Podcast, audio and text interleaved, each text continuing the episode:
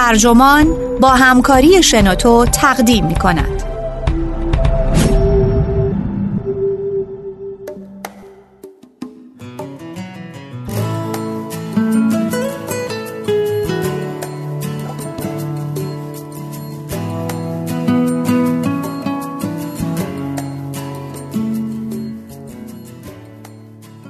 دوران کودکی دارد به نوعی بیماری روانی تبدیل می شود.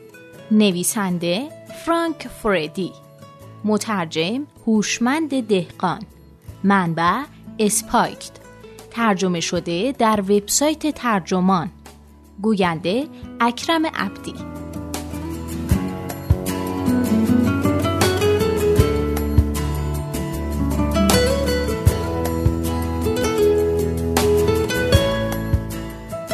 بچه ها آزمایشگاه تشخیص های پزشکی پدر و مادرند. اگر ساکت و آرام باشند به افسردگی و ناتوانی در تعامل متهم میشن. اگه شور و شر زیادی بپا کنن برچسب بیش فعالی می‌خورن. اگر نگران امتحانشون باشن امتحان حراس میشن و اگر نگران نباشن اختلال تمرکز حواس در انتظارشونه. دوران کودکی طی این سالها به طور بی سابقه پزشکی نشده. اما آیا واقعا این فرایند کودکان رو توانمند می‌کنه یا ناتوان؟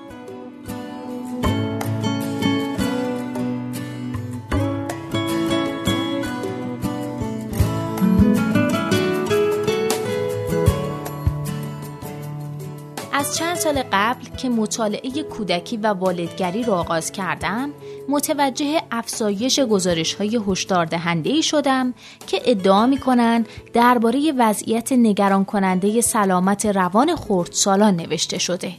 ظاهرا هر ساله شمار مشکلات روانی که به کودکان آسیب می‌زنه بیشتر میشه. این گزارش ها نوعا مدعی هستند که مشکل بزرگتر از اون چیزیه که فکر می‌کنیم. و احتمالاً بدتر از این هم خواهد شد. از قرار معلوم هرچه بگذره کودکان بیشتری دچار بیماری های روانی خواهند شد. این هفته نوبت گروه حامی Childline بود که آژیر خطر رو به صدا در بیاره.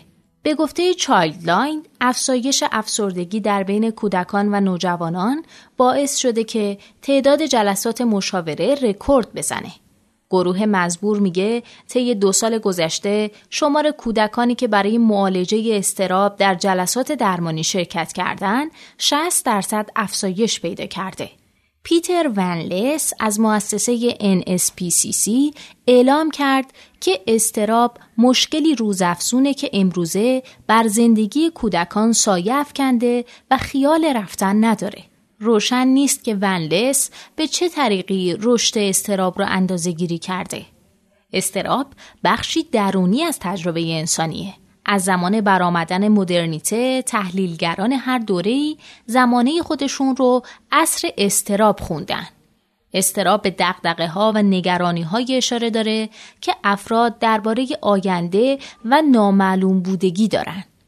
قرن هاست که فلاسفه، یزدانشناسان و افرادی که ادعای شفادهندگی دارند درباره اثرات فرساینده استراب بحث و گفتگو کردند.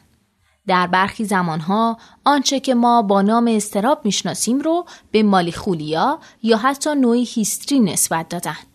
از اواخر سده 19 به بعد کم کم حالتهای افراطی استراب امراضی روانشناختی تشخیص داده شدند. تا اواخر قرن بیستم این نوع از پزشکی سازی استراب نسبتا مهار شده بود و پزشکان کماکان توجه خودشون رو بر جنبه های آشکار و تضعیف کننده ترس معطوف می‌کردن. بعد از اون در 1980 انجمن روانپزشکی آمریکا اصطلاح اختلال استراب رو ابدا کرد.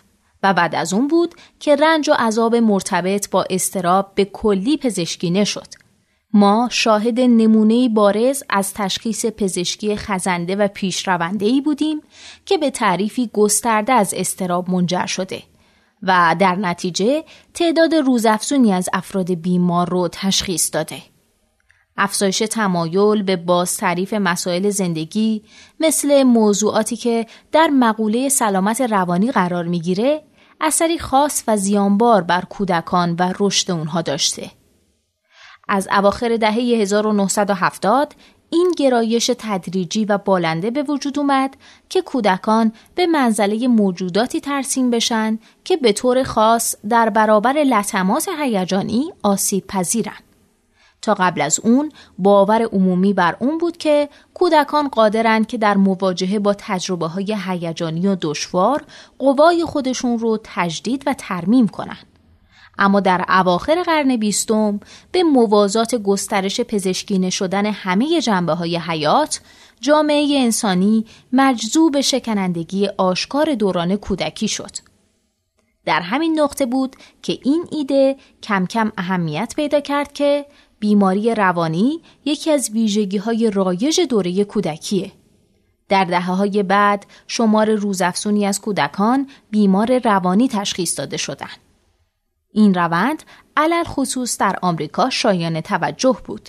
کشوری که در اون در ماه مارس 2002 575 هزار کودک دارای اختلال استراب تشخیص داده شدند. 136 هزار نفر از این کودکان کمتر از ده سال داشتند. با شروع سده 21 بریتانیا هم خودش رو به قافله ایالات متحده رسوند و به پزشکینه کردن کودکان روی آورد. پیشتر در 1999 دکتر جنیفر کانینگهام پزشک اطفال در شهر گلاسکو به من گفت تعریف سلامت روانی آنقدر گسترده شده که امروز اینطور فرض میشه که هر کودکی که در برابر شرایط نامساعد زندگیش واکنشی طبیعی از خودش نشون میده از نظر سلامت روانی مشکلی داره. تفسیر مشکلات و استرابهای دوره کودکی از ورای منشور سلامت روانی حالا به باوری جزمی تبدیل شده. و بدتر اینکه با عبور از دالان باورهای جزمی مزبوره که نونهالان به عرصه اجتماع وارد میشن. اغلب از سلامت روانی کودکان همچون وضعیتی گفتگو میشه که باید اصلاح شه تا در مراحل بعدی زندگی اونها رو از مشکلات روانی سیانت کنه. در نتیجه ترس های طبیعی دانش آموزان مرتبا به منزله مشکلاتی دیده میشه که به پزشکی یا بهداشت روانی مربوطه. از همین رو تولید و سرهم کردن مسائلی که با سلامت روانی کودکان مرتبطه به صنعتی رو به رشد مبدل شده. گزارش ها یکی پس از دیگری ادعا می که بیماری های روحی در بین کودکان رو به افزایشه. چنین گزارش هایی تاکید می که کودکان بیش از هر زمان دیگهی مسترب، پرسترس و افسرده هستند. احتمالا کودکان سردرگم و ناایمن به عنوان افرادی افسرده و به لحاظ روحی آسیب دیده تشخیص داده میشن و ادعا میشه که بچه های پر انرژی و شلوغ از اختلال کمبود توجه و بیش فعالی رنج می‌برند. حتی ممکنه کودکانی که کار معلمانشون رو دشوار می‌کنن یا با بزرگسالان جر و بحث می‌کنن قربانی اختلال نافرمانی مقابل جویانه تلقی بشن و برچسب بخورن.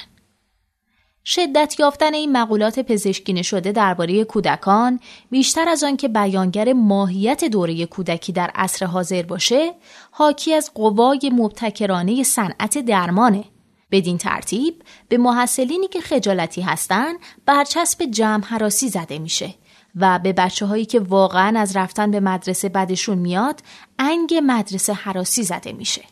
شاگردانی که امتحانات آشفت خاطرشون می‌کنه به منزله افرادی تلقی میشن که از استرس امتحان رنج می‌برن.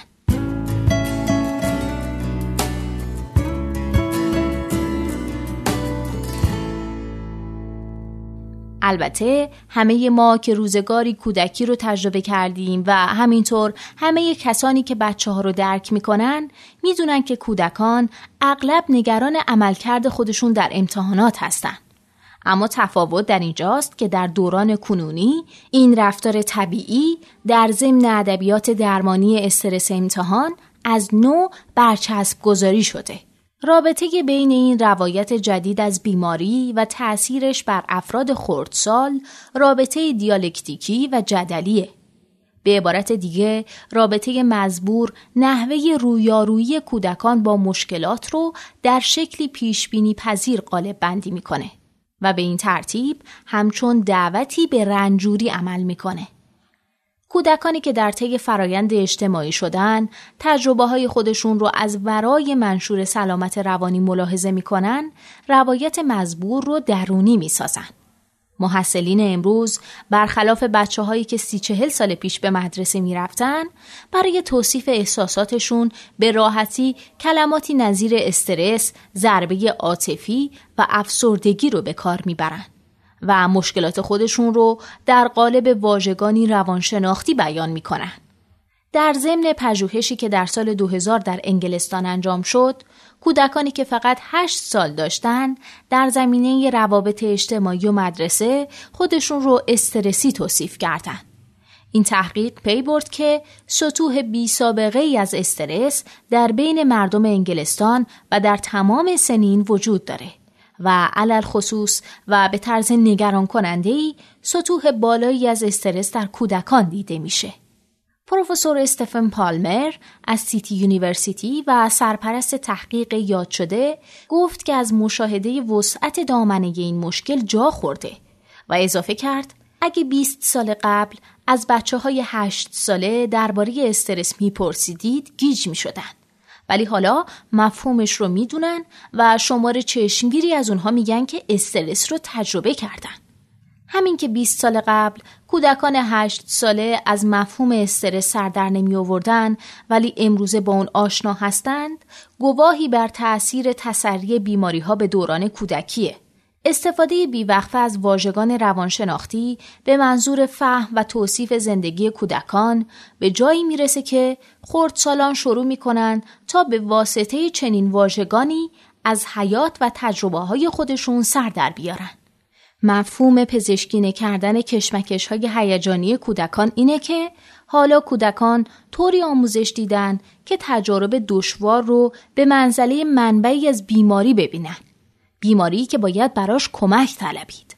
زمانی که استرابی طبیعی یا مشکلی هیجانی مثل وضعیتی روانشناختی دیده بشه، خردسالان کمتر در خودشون این قابلیت رو می‌بینن که قادرن با آلام و رنجها که در حقیقت معلفه کاملا عمومی از حیات خردساله دست و پنجه نرم کنن. بدین ترتیب خردسالان کم کم چالش ها رو که لازمه رشد هستند به مسابه منشأی از پریشانحالی روانشناسانه ملاحظه می کنند. مبارزان خیراندیشی که در مدارس و جاهای دیگه تدابیر بیشتری رو برای سلامت روانی مطالبه می کنن، به رغم نیات و مقاصد بلندشون ناخواسته از کودکان دعوت می‌کنن تا احساس رنجوری بکنن. ترویج آسیب پذیری و بیماری های افسانه‌ای که بدین شکل صورت می‌گیرن برای کودکانی که واقعا بیمار هستند پیامدی جدی داره. در واقع پزشکی کردن دوره کودکی تنها خردسالان رو به طور عام تباه نمی‌کنه بلکه علاوه بر اون چنین فرایندی چون همه کودکان رو نیازمند مساعدت روانشناختی می‌دونه امکانات لازم رو از دسترس کودکانی که وضعیت جدی روانی دارن دور و منحرف می‌کنه. کاری که بزرگسالان باید برای کودکان بکنن نه تشخیص بیماری که الهام بخشیدن و راهنماییه.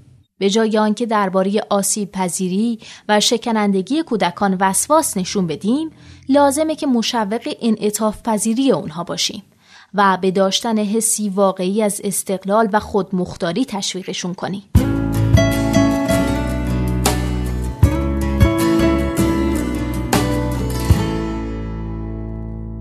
پادکست اینجا به انتها رسید. ممنونم که با من همراه بودید.